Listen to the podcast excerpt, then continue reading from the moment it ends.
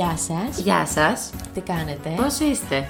Είμαι η Σόφη. Και εγώ είμαι η Αναστασία, λίγο ευραχνιασμένη. Μετά το χθεσινό είναι λογικό. Θα μείνω στον τόπο καμιά μέρα, τέλος πάντων. Ναι, και κάπως έτσι αισιόδοξα. Σας καλωσορίζουμε στο πρώτο επεισόδιο του Έλα, δεν το πιστεύω. Έχουμε σήμερα πρεμιέρα, ξεκινάει για εμάς η σεζόν. Ξεκινάει βεβαίως για εμάς η σεζόν. Πολύ δυναμικά. Εμάς περιμέναν όλοι, νομίζω. Ναι, όλος ο κόσμος.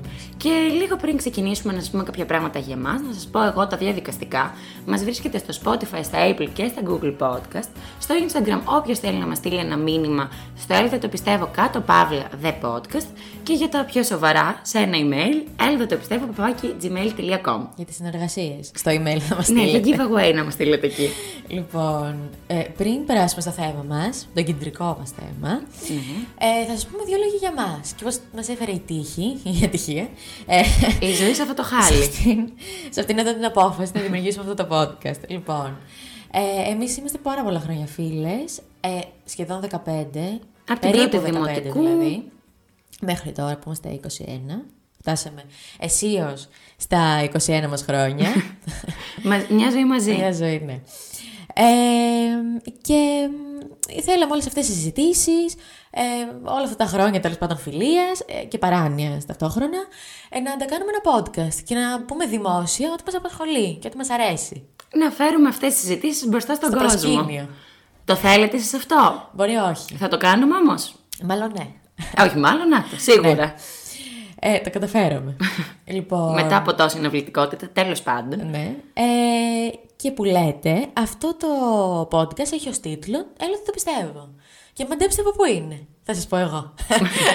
Είναι από τη σειρά του Ρίγα Αποστόλου, τι ψυχή θα παραδώσεις, μωρή. Mm-hmm. Και μας άρεσε η σειρά αυτή πάρα πολύ. Και είπαμε αυτή τη φράση που λέει η Ντομινίκ Σεζάρ, να την βάλουμε ως τίτλο στο podcast μας. Γιατί είναι και καταπληκτική φράση, έτσι. Έλα, δεν πιστεύω. Ναι. Με την καστάνη. Και έχουμε βγάλει και στο Instagram, όποιος μας ακολουθεί, όποιος δεν μας ακολουθεί να πάει τώρα, ένα σλόγγαν που λέει τι θα γινόταν αν η Χριστίνα Μαρκάτου και η Σωσό Παπαδήμου συναντούσαν την Ντομινίκ Σεζάρ. Τώρα θα αναρωτιέστε ποια είναι η Χριστίνα Μαρκάτου και ποια είναι η Σωσό Παπαδήμου. Εγώ ποια είμαι? Ποια είσαι? Εγώ είμαι η Σωσό. Ναι. Την έχω διαλέξει εγώ τη Σωσό να σας πω. Όχι επειδή έχω κάποιον άντρα τον οποίο θέλω να δολοφονήσω. Όχι ακόμη. Και την έχω διαλέξει γιατί θεωρώ ότι είναι αγαπημένος μου χαρακτήρας από τις έτσι ελληνικές σειρές εκείνης της δεκαετίας. Γιατί έχει εξαιρετικό χιούμορ, αυτό το black humor του Παπαπέτρου. Και επίσης έχει και εξαιρετικό ντύσιμο, το οποίο πιστεύω θα ντυνόμουν έτσι αν δεν υπήρχε όλο αυτό το, δεν ξέρω, όλα αυτά τα κοινωνικά πρότυπα. Οπότε εγώ γι' αυτό τη διάλεξα. Γιατί αυτή η υπερβολή και αυτό το χιούμορ είναι εγώ και αποφάσισα να διαλέξω τη Σωσό. Εσύ, γιατί διάλεξε τη Χριστίνα Μαρκάτου, η συνέντευξη? Εγώ διάλεξα, Αναστασία μου, τη Χριστίνα Μαρκάτου. Mm-hmm. Γιατί είμαι εγώ. Προσυπογράφω. Ναι. Ναι, γιατί αυτή η κυκλοθυμία, τα νεύρα, η υπερβολή, κυρίως η υπερβολή. Mm-hmm. Είμαι η Χριστίνα. Αυτός ο πανικός που τη διατρέχει. Όλα. Η γκρίνια, το είπα και πριν. Είμαι η Χριστίνα Μαρκάτου, βέβαια δεν έχω τον Αντώνη Καλούδη δυστυχώς στη ζωή μου. Δυστυχώς, γιατί ο Ευθυμιάδης στα νιάτα του ήταν πάρα πολύ γοητευτικός. Πολύ ωραίος. Πάρα πολύ ωραίος. Ναι, αλλά τι να κάνουμε, έτσι τα φρέζω για να μην έχω Αντώνη Καλούδη. Να είμαι μόνο η Χριστίνα. Δεν πειράζει. Και μιας και είπαμε Χριστίνα Μαρκάτου, θα περάσουμε τώρα στο θέμα μας. Γιατί ξέρετε ποιο είναι το θέμα μας? Ποιο είναι? Θα σου πω. Είναι οι γυναικείες φιλίες μέσα από τις ελληνικές σειρές. Αποφασίσαμε να κάνουμε έτσι αυτό το θέμα για αρχή. Ναι. Και επειδή. Είμαστε δύο φίλες που σας μιλάνε. Οπότε είπαμε να ξεκινήσουμε με κάτι τέτοιο. Και οι ελληνικές σειρές είναι στην προσωπικότητά μας. Με κάτι έτσι αντιπροσωπευτικό. Οπότε τα συνδυάσαμε όλα μαζί και σας έχουμε αυτό το επεισόδιο. Και μαντέψτε ποια είναι η πιο iconic φίλη της ελληνικής τηλεόρασης. Για πες μας. Είναι η Σάσα και η Χριστίνα. Είναι, ναι. Αλλά επίσης γιατί την αγαπάμε πάρα πολύ αυτή τη φιλία. Την αγαπάμε πάρα πολύ γιατί αρχικά είμαστε εμείς. Είναι κυριολεκτικά εμείς. Μη μου κλαίγεσαι τώρα γιατί βλέπεις πώς τα φέρνει η ζωή. Εγώ έχω 2 μήνες να σταυρώ σογκόμενο. Ενώ εσύ σε τακτά χρονικά διαστήματα τον παίρνεις το μεζέ σου. Να γρουσούζεψε με τώρα να μου βγεις ξινό. Εγώ να γρουσουζέψω εσένα με την ευχή μου μέσα από το βρακί μου. Και ξέρεις πόσο ιερή είναι για μένα. Είναι όλα αυτά που σας είπε η Σόφη ότι είναι η Χριστίνα. Και εγώ είμαι η Σάσα που δέχεται όλη αυτή την υπερβολή, αυτή την κρίνια. Βέβαια έχω κι εγώ αυτή την τρέλα που όπως η Χριστίνα δέχεται την τρέλα της Σάσας, έτσι νομίζω και η Σόφη τη δέχεται τη δική μου, μωρέ. Λοιπόν, η Σάσα και η Χριστίνα είναι μια πάρα πολύ εικόνικη φιλία, όπως είπα και πριν, γιατί η Σάσα είναι εκεί πάντα για τη Χριστίνα. Την καλύπτει σε ό,τι κάνει με τον Αντώνη. Είναι πάντα μαζί της στα ταξίδια που θέλει να πάει η Χριστίνα. Στην Αητόπετρα, στην Κέρκυρα. Παντού, ναι. Όχι στη Ρόδο. Όχι στη Ρόδο δεν είναι. Όχι. Η Τσαμπίκα. Η Τσαμπίκα. Εμένα με λένε Τσαμπίκα. Με την ομπρέλα. Λοιπόν. Και δέχονται η μία τα ελαττώματα της άλλης. Βασικά, για μένα δεν είναι ελαττώματα. Όχι ελαττώματα, της... Γιατί και η Χριστίνα καλύπτει την Σάσα. Γιατί ναι, η Σάσα για την τότε ελληνική κοινωνία, βέβαια και για την τώρα, αλλά τέλος πάντων. Επειδή έτσι φλερτάρει με άντρες και της αρέσει όλο αυτό. Είναι πιο έντονη προσωπικότητα. Ναι, ναι, ναι. Πιστεύω ότι και η Χριστίνα την καλύπτει σε όλο αυτό και την προστατεύει κάπως από την κοινωνική κατακραυγή, να το πω έτσι. Την προστατεύει. Έχουν μια έτσι βαθιά αγάπη και αποτυπώνεται στον Dolce Vita αυτή η φιλία πάρα πολύ ρεαλιστικά. Γιατί δεν αποτυπώνεται μόνο το γλυκανάλατο που μπορεί να περιτριγυρίζει έτσι μια φιλία. Και για μένα είναι αυτό ο ορισμός της αλληλοκάλυψης, η μία για την άλλη. Ναι, και οι ατάκες που λένε είναι πάρα πολύ αληθινές. Καλά, ναι, όλοι. Και οι τσακόμοι που μετά από. Λίγο τα βρίσκουνε. 2 λεπτά τα βρίσκουνε. Γι' αυτό σας λέμε ότι είμαι εγώ με τη Σόφη. Ναι, γιατί μετά από 2 λεπτά τα βρίσκουμε. Τέλος πάντων, νομίζω ότι αυτή η φιλία είναι στην καρδιά μου εμένα. Και εμένα, ναι, είπαμε. Γιατί πρώτον θυμίζει εμάς, αλλά και γιατί αγαπά πάρα πολύ αυτή τη σειρά. Ναι, τον Dolce Vita εμένα είναι αγαπημένη μου σειρά. Εντάξει, εμένα δεν είναι αγαπημένη μου, είναι από τις αγαπημένες μου. Αλλά αγαπώ τη Σάσα και τη Χριστίνα μαζί. We love Sasha and Christina. Μετά από αυτό το αγγλικό, να πω και εγώ ότι έχω σαν αγαπημένη φιλία που θα την πω πρώτη και νομίζω ότι η Σοφή θα την ξέρει σίγουρα ότι θα πω αυτό. Είναι η φιλία της Ράνιας και της Λίλας από τους Singles, που είναι μια σειρά που αγαπώ πάρα πολύ. Πιο πολύ για την έτσι ρεαλιστική ματιά που έχει στις ανθρώπινες σχέσεις, όπως έτσι είναι και στη φιλία της Ράνιας και της Λίλας. Για όσους δεν ξέρουν, που κακώς, η Ράνια είναι έτσι ένας πιο κλειστός χαρακτήρας, με πιο εσωτερικευμένα συναισθήματα, ενώ η Λίλα είναι η χαρά της ζωής. Κυριολεκτικά είναι βασικά φτερός στον άνεμο, άμα τη χαρακτηρίσεις. Είναι αληθινοί χαρακτήρες οι οποίοι είναι αντίθετοι μεταξύ τους. Για μένα κάπως η Ράνια είναι η αρνητική πλευρά της ζωής, η απεσιοδοξία, ενώ η Λίλα είναι η θετική πλευρά. Και κάπως έχει βρει η μία την άλλη και υπάρχει μια ισορροπία. Εδώ λογικά θα μονολογήσω λίγο. Ναι, γιατί εγώ δεν έχω δει πάρα πολύ singles. Κακός μεν και διαφωνώ με αυτή την επιλογή. Γιατί... Όχι, μου αρέσουν, αλλά δεν έχω δει πολύ όσο άλλες σειρές. Εγώ δεν ξέρω, την αγαπώ πάρα πολύ αυτή τη σειρά. Με αφήσει, θα μιλάω για ώρες. Οπότε προχωράω λίγο. Απλώς όσο μεγαλώνω, τόσο πιο πολύ ταυτίζομαι. Γιατί τα προβλήματα είναι πάρα πολύ ρεαλιστικά σε αυτή τη σειρά. Και βασικά αυτό που μου αρέσει σε αυτή τη φιλία είναι. Κάτι το οποίο φαίνεται από μια σκηνή όπου έχουν πάει στον ψυχολόγο, ο οποίος είναι ο Γιώργος Καπουτζίδης, όπου κάνει τον ψυχολόγο τον Παντελή, ο οποίος βασικά έχει πάει εκεί πέρα Ράνια με τη Λίλα, όχι για να τους λύσει κάποιο πρόβλημα, απλώς για να τους πει ποια έχει δίκιο, ποια έχει δίκιο στη διαφωνία. Όπου εκείνος λίγο πριν τρελαθεί, καταλήγεις στο ότι η Ράνια δεν μπορεί να εμπιστευτεί τη Λίλα και η Λίλα δεν την αποδέχεται, γιατί η Ράνια δεν της δίνει τόσα πολλά όσο της προσφέρει η Λίλα. Και εκεί φτάνουμε έτσι σε ένα πιο βαθύτερο μήνυμα, το οποίο βγήκε για μένα από αυτή τη σκηνή, ότι η φιλία δεν είναι ποτέ 50-50.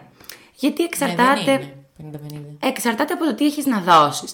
Η Λίλα σε αυτή τη φιλία, επειδή είχε περισσότερα έτσι, συναισθήματα και ήταν πιο εξωστρεφής, μπορούσε να δώσει στη Λίλα περισσότερα από ό,τι της έδινε η Ράνια. Οπότε διαφωνώ με όλους αυτούς που λένε ότι...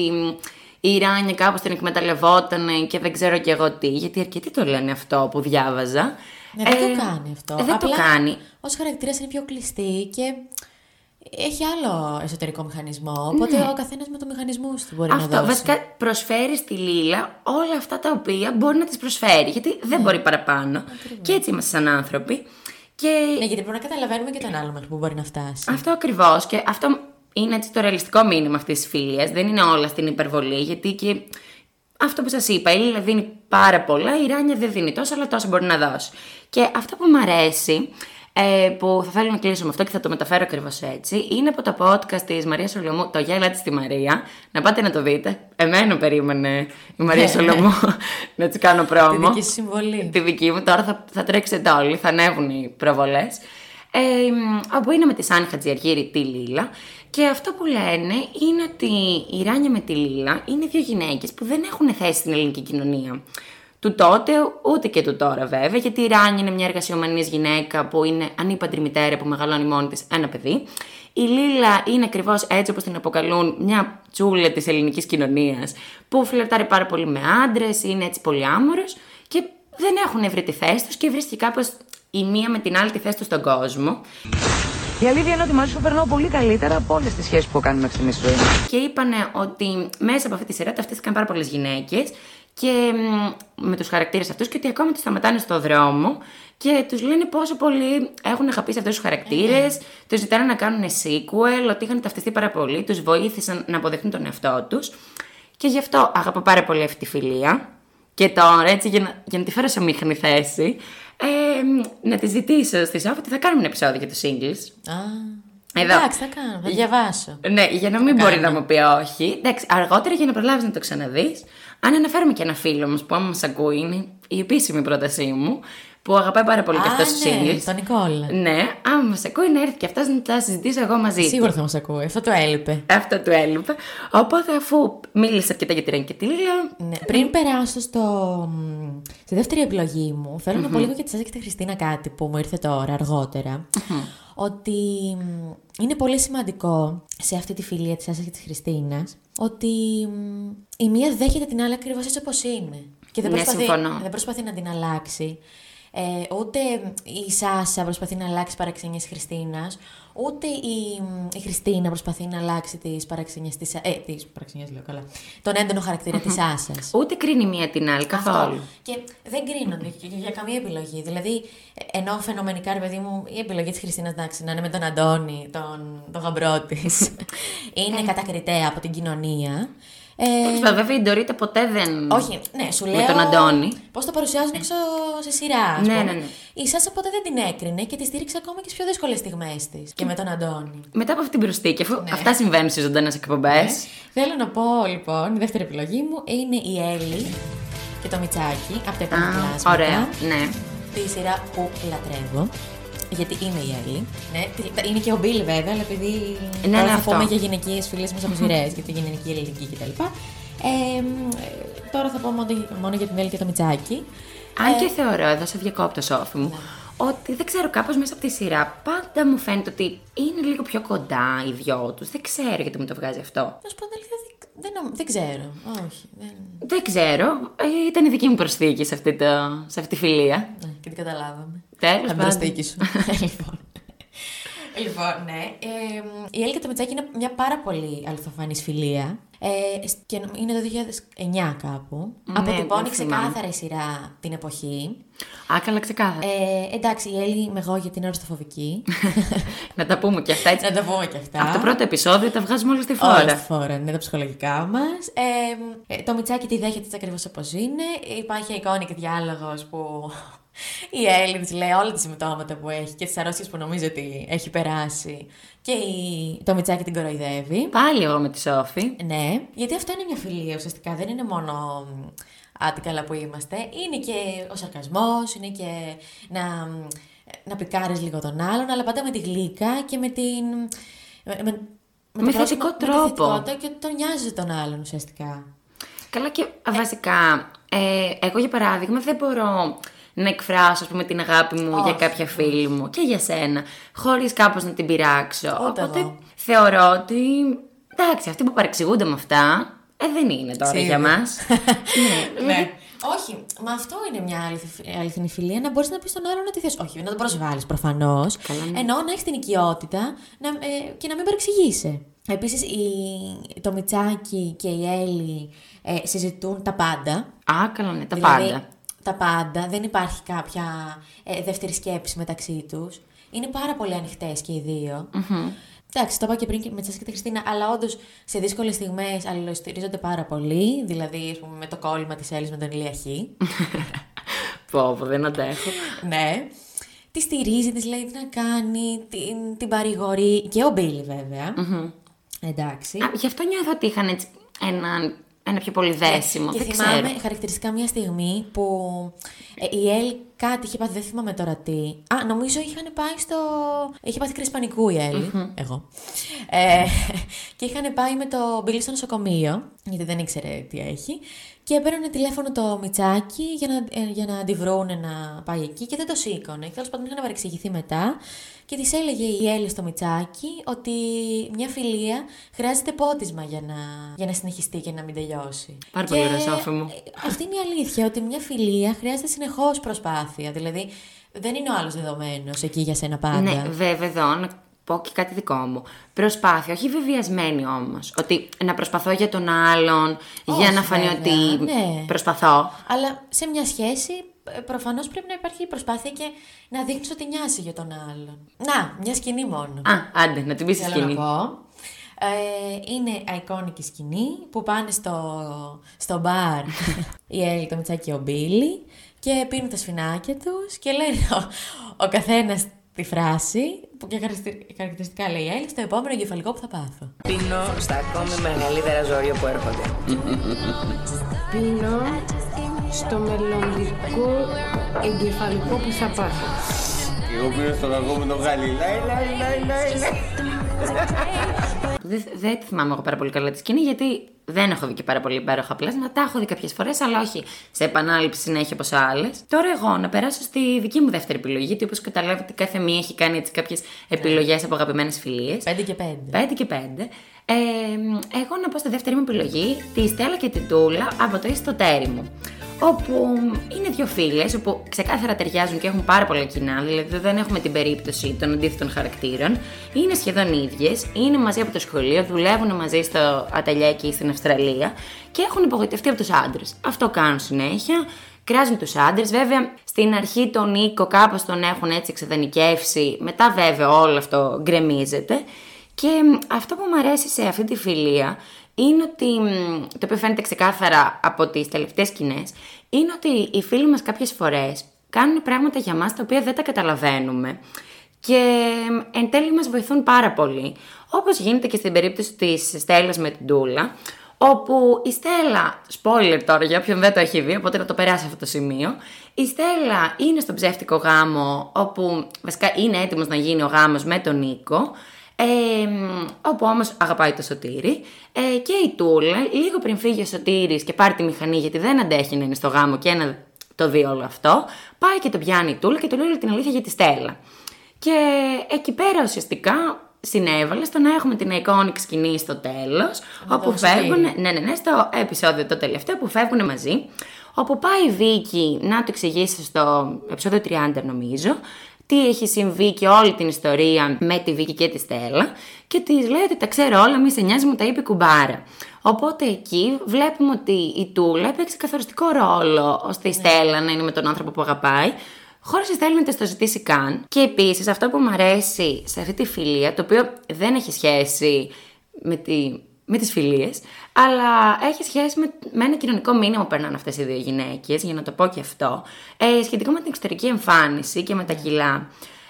Γιατί τότε που βγήκε το Εις το τέρι μου το 2001, γενικά υπήρχε έτσι ένα, πώς να το πω, χοντροφοβικό, να το πω, αίσθημα στην κοινωνία. Όχι ότι τώρα δεν υπάρχει.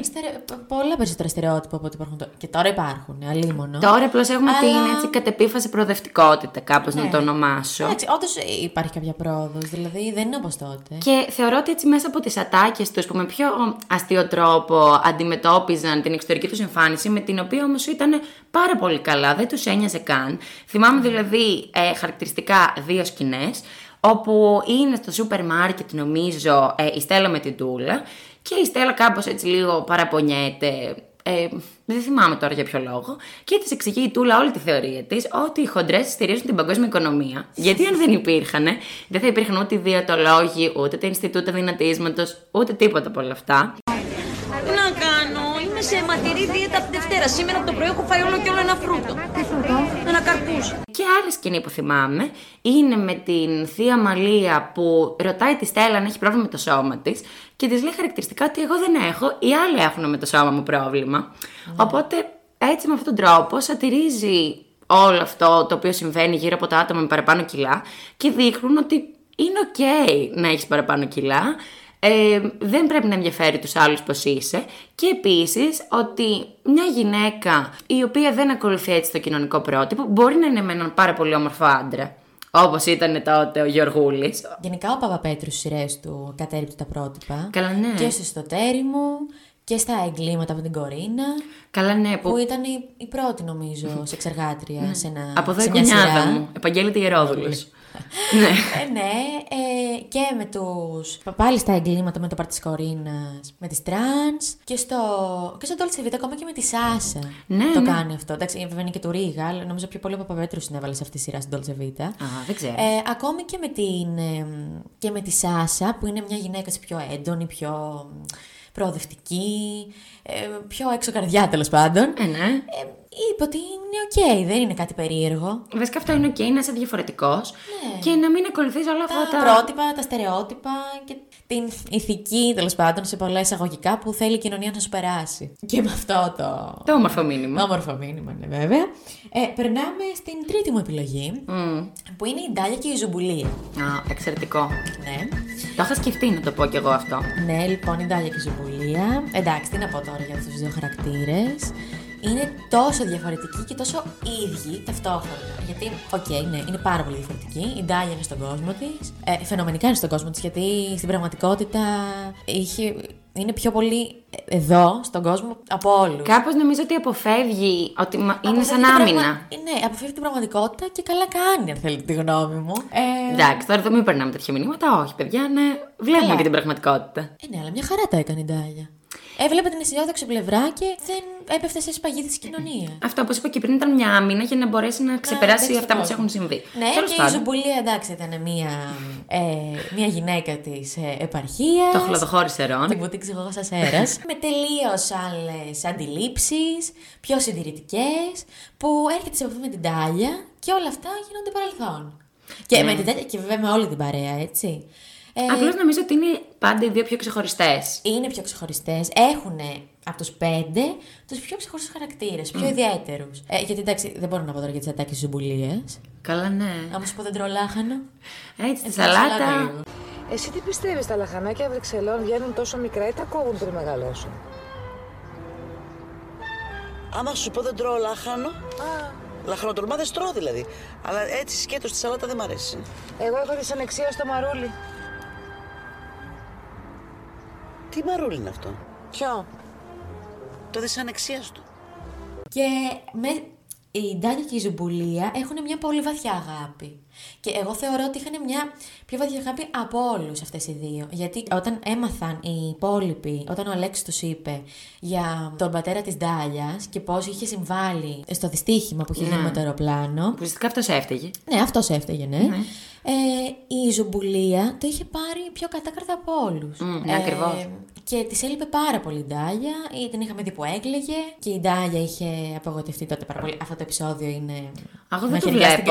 Αυτό το επεισόδιο δεν μπορώ να το διαχειριστώ. Και είναι πολύ σημαντικό που στην αρχή η Ζουμπουλία βασικά δεν συμπαθεί την Ντάλια. Πολύ. Δεν τη συμπαθεί.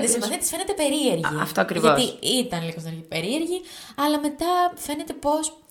Βλέποντας τον αγνό χαρακτήρα της Ντάλιας και την παιδικότητά της, πώς την αγαπάει και την αγαπάει πάρα πολύ. Εγώ θα ήθελα να προσθέσω ότι, βέβαια δεν το είπα εν τέλει στις αγαπημένες μου φιλίες, ότι σκέφτηκα και τη Ζουμπουλία με την Αγγέλα. Μόνο αυτό θα προσθέσω για το γεγονός ότι στο τέλος η Ζουμπουλία κάπως κατέληξε να είναι σαν τη μαμά της. Ναι. Και εκεί που την έψαχνε η αστυνομία. Αυτό ακριβώς την είχε στηρίξει πάρα πολύ. Ήταν μια συζήτηση η Ζουμπουλία με την Αγγέλα.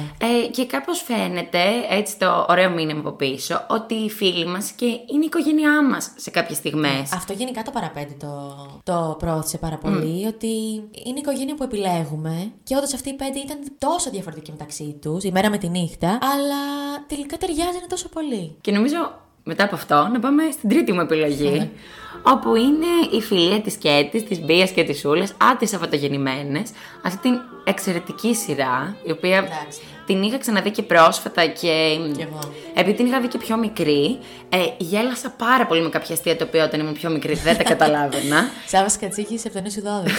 Λοιπόν, και σχετικά με αυτές τις τρεις είναι ότι είναι τρεις γυναίκες τελείως διαφορετικές, ναι. Οι οποίες στην αρχή μισούν η μία την άλλη γιατί είχαν τον ίδιο πρώην άντρα. Γενικά ο Καπουτζίδης το κάνει αυτό, ότι διαφορετικούς χαρακτήρες τους συνδέει. Ναι, είναι νομίζω έτσι ένα στοιχείο, ναι, του. Ναι.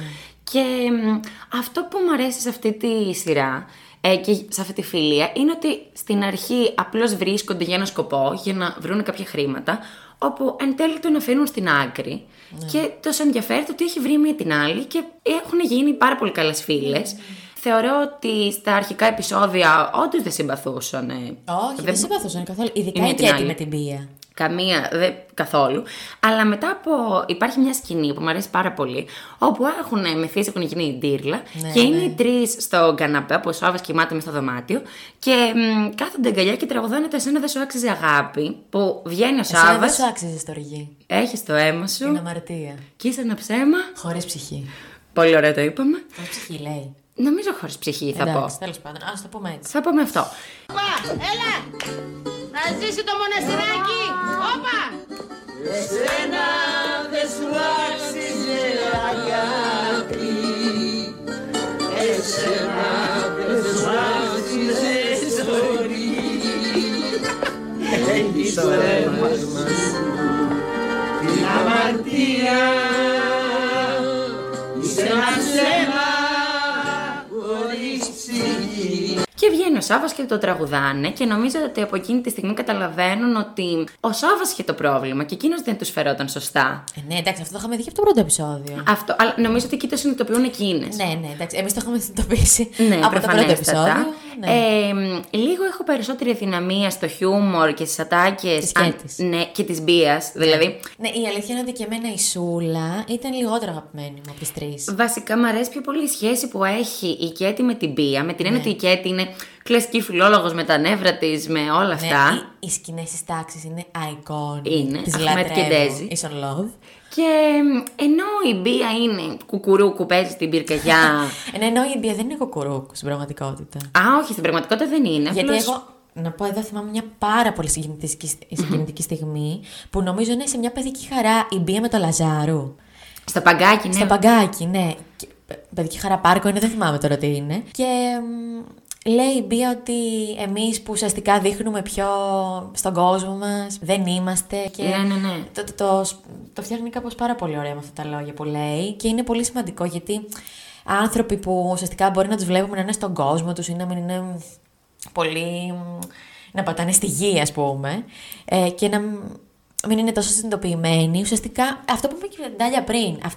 Η Ντάλια και η Μπία έχουν κάποια κοινά στοιχεία. Α, ναι, όντως. Βασικά η Μπία προσπαθεί λίγο να αποδεχτεί όλο αυτό που της έχει συμβεί με το Σάββα. Και με την πυρκαγιά που είναι τόσα χρόνια. Καλά. Και δεν θέλει να είναι. Και δεν θέλει, ναι. Που έκανε και τα διαφημιστικά. Και η Ντάλια, όπως είπες πριν. Οπότε όντως ταιριάζουν αυτοί οι δύο χαρακτήρες. Ναι, ναι. Και περνάμε σε μια φιλία λίγο περίεργη. Που είναι η Ντένι Μαρκορά και η Φλόρα Μπαρμπαρίτσα. Για πες μας, γιατί... θέλω να δω πώς θα το πεις. Εντάξει, φαινομενικά αυτές οι δύο μισιούνται. Μαλώνουν συνέχεια, έχουν δηλητηριώδεις ατάκες, αϊκόνικα ατάκες μεταξύ τους, αλλά κατά βάθος αγαπιούνται πάρα πολύ και δεν μπορεί η μία χωρίς την άλλη. Ναι, συμφωνώ σε αυτό, εντάξει. Είναι από τις φιλίες αυτές που μας δεν κάνουμε και γόρια δεν μπορούμε. Η αλήθεια είναι ότι σε μια φιλία μου βρίσκω κάποια κοινά με αυτές. Εντάξει, όχι τόσο μίσος. Όχι, εντάξει. Αλλά με τη Ζετούλα, τη φίλη μας Ζέτα, βρίσκω κάποια κοινά. Γεια σου Ζέτα, αν μας ακούς. Ζέτα, φιλάκια. Η Ντένι και η Φλόρα είναι, εντάξει, πολύ ξεχωριστοί χαρακτήρες. Εντάξει, δεν μπορούμε να πούμε για την Ντένι τώρα. Όχι, τι είναι πρωτοπής, ναι. Έφυγε και πρόσφατα η Ντίνα Κόνστα από τη ζωή. Δυστυχώς. Για τις ατάκες της, αλλά και η Φλόρα που είναι πιο λαϊκιά, πιο συντηρητική. Γιατί η Ντένι είναι και πιο ανοιχτόμυαλη. Φαίνεται, ναι, αρκετά. Και ενώ μεταξύ τους πετάνε έτσι κάποιες ατάκες, πότε θα πεθάνεις, σε περιμένει ο χάρος και τα λοιπά. Το συνδέει πολύ και ο Μαρκοράς, το παιδί της Ντένις που ουσιαστικά το έχει μεγαλώσει η Φλόρα. Ναι. Και η σκηνή που δεν θυμάται η Ντένι πότε έχει γεννηθεί ο Μαρκοράς, εγώ βέβαια σαν μάνα. Τέλος πάντων. Ελπίζω όχι, Σόφη μου. Είναι πολύ ξεχωριστό, γιατί στη ζωή μας πολλές φορές μπορεί να έχουμε κάποιες σχέσεις που φαινομενικά να μη συμπαθιόμαστε ή να μην έχουμε τέλος πάντων αυτή τη γλυκιά σχέση. Είναι πιο έντονες κάπως. Να είναι πιο έντονες. Αλλά κατά βάθος να υπάρχει μια βαθιά αγάπη. Και όταν χρειαστεί όντως ο ένας τον άλλο να είναι εκεί. Γιατί η Ντένι και η Φλόρα, όταν η Φλόρα χρειάστηκε την Ντένι, ήταν εκεί. Δεν θυμάμαι σε ποια σκηνή. Ναι, γιατί δεν έχω τόσο στο μυαλό μου τους δύο ξένους. Θυμάμαι, δεν θυμάμαι σε ποια σκηνή, αλλά θυμάμαι ότι χαρακτηριστικά σε μια φάση της σειράς ήταν πολύ εκεί η μία και την άλλη. Και αυτό είναι πάρα πολύ σημαντικό. Και να έχουμε ερώτημα, Μωρή, ποιον είπες γέρο άνθρωπο? Εσένα, Χρυσή μου. Και χρησιμοποίησα τη λέξη γέρο ως πιο ευγενικό. Αμαρικα πλικαρέα, που το διαβατήριό σου έχει μονοψήφιο αριθμό. Τώρα να σου δώσω μία να σου πάρω. Φλόρα μου. Άπαιξες, Μωρή, σκατόγρια. Μ' αγαπάς, Μωρή. Πράγματι, εκεί που μισιούνται, ξαφνικά άλλοι υποστηρίζονται και αγαπιούνται. Πάντα αυτό. Όταν σε μια φιλία μεταξύ μας υπάρχει κόντρα, εκεί πέρα μπορούμε και να μην ξέρω να τσακωθούμε. Σφαχτούμε. Ναι, αν κάποιος άλλος έρθει και πει για μας, βγάζουμε μαχαίρια. Ακριβώς. Έτσι. Αυτό σημαίνει φιλία. Και τώρα που πες μαχαίρια, κολλάει πάρα πολύ ωραία να πω στην επόμενη φιλία. Η οποία είναι η Σωσό και η Πέπη από τα εγκλήματα. Όπου τα εγκλήματα για μένα, να το πω και εδώ πέρα επίσημα, είναι αγαπημένη μου σειρά κωμική. Είναι στη δεύτερη. Ναι, είναι η πρώτη. Μετά από πάρα πολύ σοβαρή σκέψη, έχω φτάσει ότι είναι η πρώτη. Εντάξει, με αυτή τη φιλία δεν ξέρω αν υπάρχει κάποιο ανώτερο μήνυμα από πίσω. Βέβαια, κάπου έχω καταλήξει στο μυαλό μου. Αλλά αυτό που μου αρέσει είναι ότι με κάνουν πάρα πολύ να γελάω. Έχουν εξαιρετικές σκηνές. Η Πέπη έχει κυριολεκτικά αποδεχτεί το ότι η Σωσό θέλει να σκοτώσει τον Αλέκο, αλλά δεν ξέρω, νιώθω ότι δεν την νοιάζει. Κάπως την νοιάζει, γιατί έχει λίγο αυτό το ηθικό που την κρατάει πίσω. Και σε πολλές στιγμές έχει σώσει τον Αλέκο. Ναι, αλλά.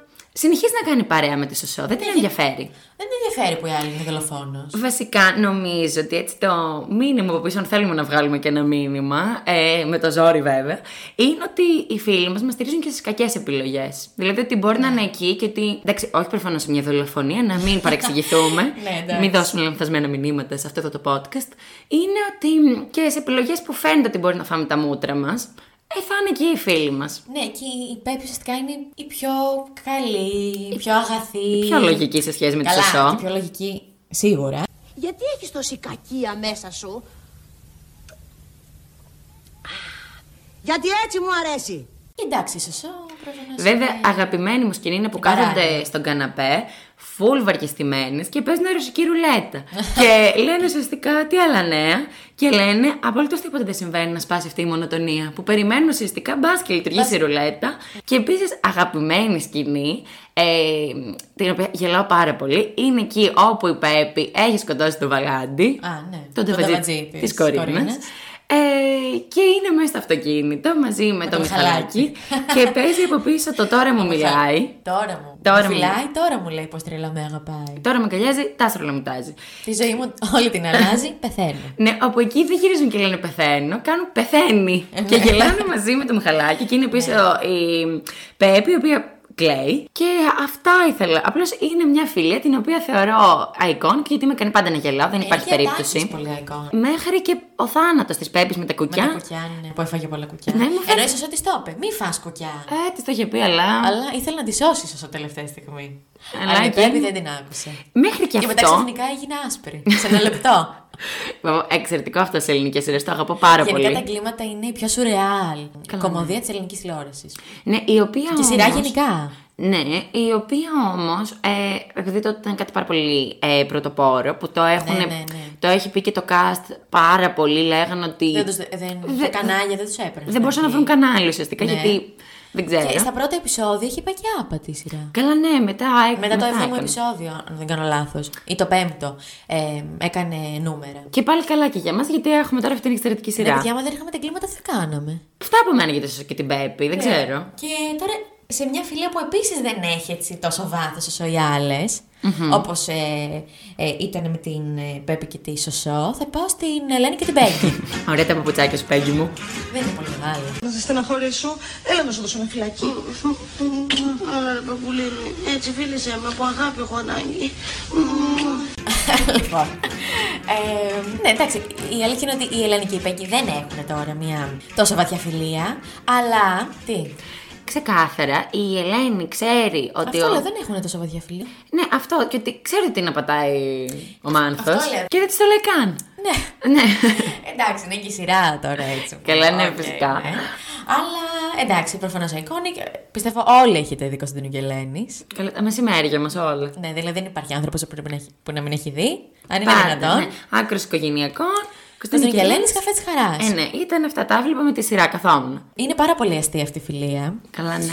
Από την αρχή της που η Ελένη και η Πέγκη δουλεύουν στο μπαρ. Θέλει η Πέγκη το μάνθο από την αρχή, αλλά ο μάνθος κρύβεται. Και η Ελένη, παρόλο που ο μάνθος την πέφτει στην Ελένη, η Ελένη δεν το λέει στην Πέγκη. Ναι, αυτό. Είναι στα πλαίσια προφανώς της κωμωδίας, αλλά άμα το πάρεις πιο σοβαρά. Ναι. Δηλαδή, αν μου το έκανες εσύ, Σόφη μου, αυτό, τίποτα, θα είχα κόψει. Δεν γίνεται, ό,τι και να σου κάνω πάει. Καλά, ναι, τώρα λίγο δύσκολο. Παίζει να κόβω με τον άλλον, όχι με Τζόφ. Αλλά τέλος πάντων. Λοιπόν. Τον άλλον θα τον ξαναβρω. Και μετά, βέβαια, εκεί που μαλώνουν η Πέγκη και η Ελένη. Καλά, μετά ξαναβρίσκουν κατευθείαν. Αυτό λέω. Μετά ξαναβρίσκουν κατευθείαν. Οπότε είναι μια ένδειξη, ας πούμε, φιλίας. Ότι μαλώνουν. Καλά, φυσικά. Εντάξει, πάντα εκείνες είχαν έτσι ένα περισσότερο δέσιμο από τη Ματίνα. Καλά, τη Ματίνα την κοροϊδεύανε. Του πεταματού ήταν, ναι. Ναι, εντάξει. Αυτό. Οπότε είναι μια σειρά και μια φιλία που νομίζω για πάντα θα τη βλέπουμε. Έτσι κι αλλιώς τώρα παίζεται πόσα χρόνια σε επανάληψη. Και νομίζω τώρα εγώ, για να κλείσω αυτό το έτσι αφιέρωμα στις φιλίες, θα πάω στην φιλία νομίζω με την πιο συγκινητική και με το μεγαλύτερο της νόημα από πίσω. Όπου είναι η Θεοπούλα και η Σόφη από το παραπέντε. Όπου αυτό που. Εντάξει, εκτός από το ότι είναι οι ατάκες εξαιρετικές και οι σκηνές, δηλαδή τι δεν έχουν κάνει, έχουν. Μάθει να παίζουν μουσικά όργανα που παίζει Θεοπούλα drums. Έχουν ταξιδέψει, έχουν πάει στο γυροκομείο και στα μπουζούκια που το έχουν ξεσηκώσει όλο το γυροκομείο. Έχουν πάει σε αγώνα. Σε αγώνα, με τη Γεωργία. Δεν μου λες, Θεοπούλα, που τα έχεις και 400. Ποια Γεωργία λες εσύ? Που έχει το περίπτερο απέναντι. Μη μιλάς, του Κυρβαγγέλη τη γυναίκα, δεν λες? Ναι, γι' αυτό της αγόρασα και καφετιέρα. Πάντρεψε την κόρη της και δεν της πήγα δώρο. Ορίστε. Βρε Θεοπούλα μου, τη χώρα Γεωργία εννοούσα, όχι την περιπτερού. Αλήθεια. Παντού, δηλαδή είναι καλά, εκτός από αυτές τις σκηνές. Στο Παρίσι. Και στο Παρίσι, με τη βίντεο κλίση, τι ωραία εκεί που κάνουνε. Μπέλ φύγει, δε μα ποζώνε. Και δεν το θυμάμαι αυτό. Λοιπόν, και μας δείχνουν έτσι ότι η πραγματική φιλία δεν έχει ηλικία και δεν έχει και φραγμούς. Γιατί προφανώς είναι σε μια ηλικία που. Το κοινωνικό πρότυπο κάπως δείχνει ότι θα πρέπει να είσαι όλη μέρα στο σπίτι και να βλέπεις τηλεόραση. Είναι και να πλέκεις και αυτά. Και εκείνους το καταρρίπτουνε. Το καταρρίπτουνε, ναι. Γιατί και το πλέξιμο το βαριούνται. Και τότε, ας πούμε, που είχαν πάει να σώσουν τη Ζουμπουλή από το νοσοκομείο, το είχαν κάνει έτσι καταναγκαστικά. Και στην Μύκονο είχαν πάει. Παντού. Και το. Καλά, προφανώς δεν μπορεί μία χώρια με την άλλη. Φαίνεται ξεκάθαρα από τη σειρά. Έχει τις πιο συγκινητικές στιγμές αυτή η φιλία. Αυτό ήθελα να πω τώρα, ότι φαίνεται ξεκάθαρα από αυτή τη σκηνή την οποία κλάμα έχω ρίξει, όπου πεθαίνει η Σόφη και μετά από λίγο πεθαίνει η Θεοπούλα, γιατί δεν αντέχει να ζει χωρίς τη Σόφη. Έτσι θα γίνει και με εμάς. Έτσι, ναι. Έχεις και το όνομα της Σόφης, εντάξει. Αν πεθάνω, θα σε πάρω μαζί μου. Βέβαια. Αυτό που θέλω να πω σχετικά. Σαρδάμ, αν πεθάνω. Τα σαρδάμ γίνονται στις ζωντανές εκπομπές. Τώρα τι να κάνουμε έτσι. Αυτό που θέλω να πω είναι. Το οποίο γενικά συμβαίνει στις σειρές του Γιώργου Καπουτζίδη, που το κάνει με εξαιρετικό τρόπο, είναι ότι από μια στιγμή που μπορεί να κλαις, όπως είναι εκείνη η στιγμή όπου πεθαίνει η Σόφη και η Θεοπούλα, ξαφνικά γελάς. Γιατί τις δείχνεις στον παράδεισο, όπου έχουν πάει και φοράει. Τα κακά κορίτσια πάνε στον παράδεισο. Αυτό. Τα καλά κορίτσια πάνε παντού. Φοράει η Σόφη. Τα κακά κορίτσια πάνε στον παράδεισο. Όχι, πάνε παντού. Μπερδεύτηκα με τα σαρδάμ. Τα καλά κορίτσια πάνε στον παράδεισο και τα κακά κορίτσια πάνε παντού. Αυτό ακριβώς. Δεν ξέρω πώς το είπα πριν. Okay. Λοιπόν, και τους ανακοινώνει ο Θεός ότι τη στέλνει σε αποστολή στην Ήμπιζα και βγάζουν τις μπλούσες και φρώνουν μπλούσες μέσα που λέει η Ήμπιζα και φωνάζουν υπάρχει Θεός. Και είναι αυτό ακριβώς το εξαιρετικό που. Ναι, και στην άλλη σκηνή. Έτσι τα. Κάτι έγινε. Κάτι έγινε. Εδώ η πόρτα. Δεν ξέρω. Δεν φαντάζομαι. Και στην άλλη σκηνή, βέβαια, πάρα πολύ στενάχωροι που έχουν πάρει αιχμάλωτη τη Θεοπούλα. Δεν μπορώ να τη βλέπω αυτή τη σκηνή. Και τρέχει με τα αίματα στους δρόμους και η Σόφη την αναζητεί και κλαίει. Αυτή η σκηνή είναι μαχαιριά στην καρδιά πραγματικά. Και εκεί φαίνεται πόσο νοιάζονται οι μία την άλλη και πόσο δεν μπορούν οι μία χωρίς την άλλη. Γιατί και η Θεοπούλα φώναζε Σόφη. Καλά, έχουν βρει βασικά νομίζω το νόημα της ζωής η μία στην άλλη, να το πω κάπως έτσι. Την ίστατη στιγμή δηλαδή, βρήκαν η μία την άλλη. Και για να κλείσω με αυτή τη φιλία, γιατί θα μπορούσα να μιλάω για ώρες, αυτό που μου αρέσει είναι ότι περνάει και ένα άλλο μήνυμα, το οποίο δεν έχει σχέση με τη φιλία πάλι, αλλά έχει σχέση με τις γυναίκες, όπου η κοινωνία πιστεύει ότι μετά από κάποια ηλικία πρέπει να κάτσεις στο σπίτι σου και να είσαι με τα παιδιά σου και με τον άντρα σου και δεν ξέρω κι εγώ τι. Να βλέπεις Αρναούτογλου. Αυτό ακριβώς. Ενώ εκείνες δείχνουν ότι δεν χρειάζεται να είσαι μικρός για να κάνεις ενδιαφέροντα και διασκεδαστικά πράγματα και ότι μπορεί να μεγαλώνεις, αλλά η ζωή συνεχίζεται. Αυτό. Πάρα πολύ αισιόδοξο το μήνυμα αυτό. Και επίσης να πω και κάτι άλλο που τώρα μου ήρθε. Είναι ότι η Σόφη, βασικά, ποια Σοφία. Να πω Σοφία. Όχι, Παναγία, και εμένα Σόφη με λένε. Ναι. Που η Σόφη στηρίζει τη Θεοπούλα. Ενώ η Θεοπούλα έχει πρόβλημα. Ναι, εντάξει. Πρόβλημα. Ναι, έχει. Ενώ το λένε και στη σειρά ότι δεν είναι πολύ στα καλά της. Και η Σόφη είναι εκεί για εκείνη, τη στηρίζει και τη βοηθάει πάρα πολύ να ξεφύγει από αυτό και όλο αυτό να το κανονικοποιήσει. Βασικά φαίνεται ότι όλη αυτή την κατάσταση που βιώνει η Θεοπούλα. Από τη βοήθεια της Σόφης ξεπερνά και ζει μια κανονική ζωή. Και τώρα λοιπόν φτάσαμε στο τέλος. Να πούμε γιατί είναι έτσι πιο συγκινητική φιλία και με έτσι ένα πολύ βαθύ νόημα. Που μας ανέπνευσε κιόλας. Μας ανέπνευσε να κάνουμε και αυτό το podcast. Η φιλία της Φοφό, της Αλέκας, της Πόπης και της Ντομινίκ. Από το τι ψυχή θα παραδώσεις μωρή. Όπου, εντάξει, εκτός από το όνομα του podcast, το οποίο προέρχεται από αυτή τη σειρά, υπάρχει έτσι και εκτός από τις εικόνες κατάκες και από το χιούμορ, που δυστυχώς κόπηκε αυτή η σειρά. Ναι, γιατί άμα δεν είχε κόπη θα ήταν η καλύτερη σειρά της ελληνικής τηλεόρασης. Ναι, και εγώ το πιστεύω, γιατί ήταν παράλληλα σοβαρή και παράλληλα πάρα πολύ αστεία, με καταπληκτικό χιούμορ, καταπληκτικό. Σατήριζε εξαιρετικά τις κακοποιητικές συμπεριφορές που συμβαίνουν στην ελληνική κοινωνία. Τις κακοποιητικές συμπεριφορές εναντίον των γυναικών, που μας ενδιαφέρει και λίγο σήμερα. Θα κάνουμε και ένα επεισόδιο για το ότι ψυχή θα παραδώσει μωρή. Θα κάνουμε και σίγουρα. Αυτό. Έχουμε πει σήμερα θα κάνουμε επεισόδιο για όλα. Έχουμε βγάλει μια σεζόν τώρα εμείς. Όπου βέβαια δεν θα είναι μόνο και για σειρές, να το πούμε και αυτό, να σας προειδεάσουμε. Ναι, εννοείται. Απλά έτσι ξεκινήσαμε γιατί ήταν έτσι ένα ανάλαφρο θέμα, ωραίο. Μας αρέσουν πολύ οι σειρές. Ανάλαφρο μέχρι τώρα. Μέχρι αυτή τη στιγμή. Και επιστρέφω σε αυτά που έλεγα, ότι σατηρίζει με εξαιρετικό τρόπο τα πάντα. Ναι.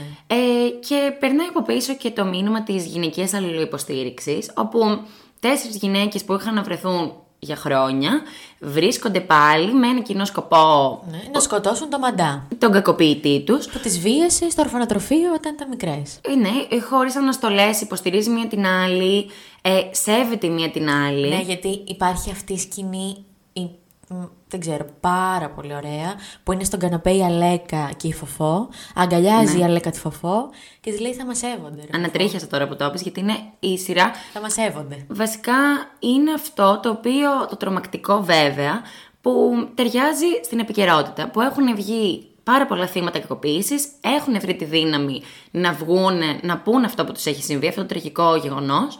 Και υπάρχουν πάρα πολλοί και πάρα πολλές δυστυχώς. Ναι, αυτό είναι το πιο τρομακτικό. Υπάρχουν πάρα πολλές γυναίκες που υποστηρίζουν το θήτη. Ναι, γιατί ανοίγω το Twitter και όχι ότι από άντρες το δεχόμαστε, να μην περάσει αυτό, αλλά ότι από γυναίκες μου φαίνεται ακόμα πιο τρομακτικό. Ακόμα χειρότερο, ναι, να βγαίνουν. Είναι ειδικά εκεί που υποστηρίζουν τους θήτες, είναι ακόμα χειρότερο όταν τον υποστηρίζουν οι γυναίκες. Βασικά να κακοποιούν για δεύτερη φορά το θύμα, να λένε ότι επειδή δεν ξέρω κι εγώ τι είναι τσούλες, είναι πάνε για τα λεφτά και τόνο και τ' άλλο.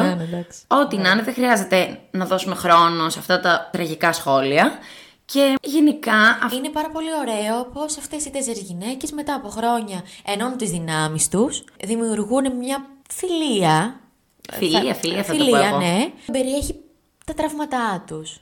Και αυτό που βγαίνει από το σημερινό επεισόδιο, για να κλείνουμε σιγά σιγά. Ναι, γιατί έχει περάσει και η ώρα. Θα μας ακούτε για πολλή ώρα. Είναι ότι αυτό που βγαίνει από αυτές τις φιλίες που αναφέραμε, από τις περισσότερες νομίζω, είναι ότι υπάρχει γυναικεία φιλία και ότι καταρρίπτεται όλο αυτό το στερεότυπο ότι οι γυναίκες δεν μπορούν να κάνουν φιλίες, ότι είναι ανταγωνιστικές, ζηλιάρες, εγωίστριες. Ναι, δηλαδή και από εμπειρία το λέμε, ότι υπάρχουν γυναικείες φιλίες. Ναι, και ότι όντως μια φιλία μπορεί να είναι πολύ καθοριστική στη ζωή μιας γυναίκας, χωρίς να υπάρχουν αρνητικά συναισθήματα, γιατί είχα ανοίξει, έτσι όπως έκανα την ερευνά μου για το επεισόδιο, και είχα βρει κάτι sites τα οποία είχαν κάτι τίτλους του στυλ μπορεί να κάνουν οι γυναίκες φιλίες ή μόνο οι άντρες. Εμένα με ενοχλεί κάποιες φορές που λένε ότι εγώ δεν μπορώ να συνυπάρξω με γυναίκες και δεν μπορώ να κάνω φιλίες με γυναίκες και κάνω μόνο με άντρες. Και αυτό είναι τραγικό. Ναι. Γιατί δεν γίνεται να κυρώνεις έτσι το φύλλο τέλος πάντων της γυναίκας. Είναι περίεργο, είναι κάπως στερεοτυπικό και σεξιστικό. Ναι. Ναι, βασικά είναι αυτό που σκέφτομαι, ότι είναι όλο αυτό το πατριαρχικό της κοινωνίας, όπου έχει καθορίσει μέχρι και τη συμπεριφορά των γυναικών απέναντι στις γυναίκες. Ναι. Και όλο αυτό το οποίο πλέον νομίζω ότι πρέπει να σταματήσει σιγά σιγά, δεν γίνεται άλλο, έχει τραβήξει πάρα πολύ. Και νομίζω ότι έτσι με αυτό το πολύ όμορφο μήνυμα ότι υπάρχει γυναικεία φιλία, θα κλείσουμε αυτό το επεισόδιο. Και θα είμαστε εδώ κάθε Κυριακή. Βέβαια. Κυριακή πρωί από ό,τι φαίνεται. Την ώρα δεν την έχουμε βρει ακόμα. Θα τη βρούμε σιγά σιγά. Θα τη βρούμε και θα σας ενημερώσουμε. Και μπορείτε κι εσείς, άμα θέλετε, όπως είπα και πριν, να μας βρείτε στο Instagram, Έλλη θα το πιστεύω, _ The Podcast. Να μας στείλετε τι πιστεύετε για το επεισόδιο, για τις γυναικείες φιλίες. Ναι, τις εντυπώσεις σας τις ξεχάσαμε. Ποιες φιλίες σας αρέσουν πιο πολύ. Κάποιες αγαπημένες που δεν τις αναφέραμε. Όλα αυτά. Γενικά. Και τις εντυπώσεις σας για όλο το επεισόδιο μπορείτε να μας πείτε. Ναι, άμα σας άρεσε. Μας πείτε ψέματα όμως. Όχι. Τα αρνητικά να μας τα πείτε για να διορθώσουμε. Και αυτά από εμάς για αυτό το επεισόδιο. Αυτά. Μέχρι την επόμενη Κυριακή, λοιπόν. Να περνάτε καλά. Να βλέπετε ελληνικές σειρές. Γιατί είναι φάρμακο. Είναι. Είπαμε, έχουν εξαιρετικά μηνύματα. Το αντίδοτο της Άννας.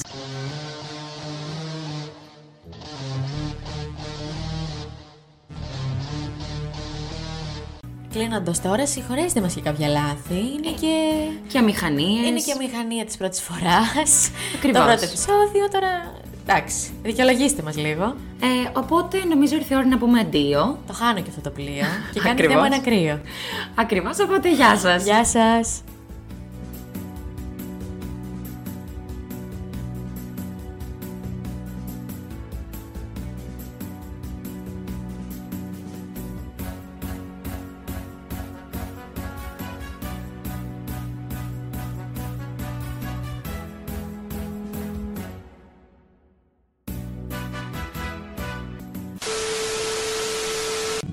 Άντε, γεια!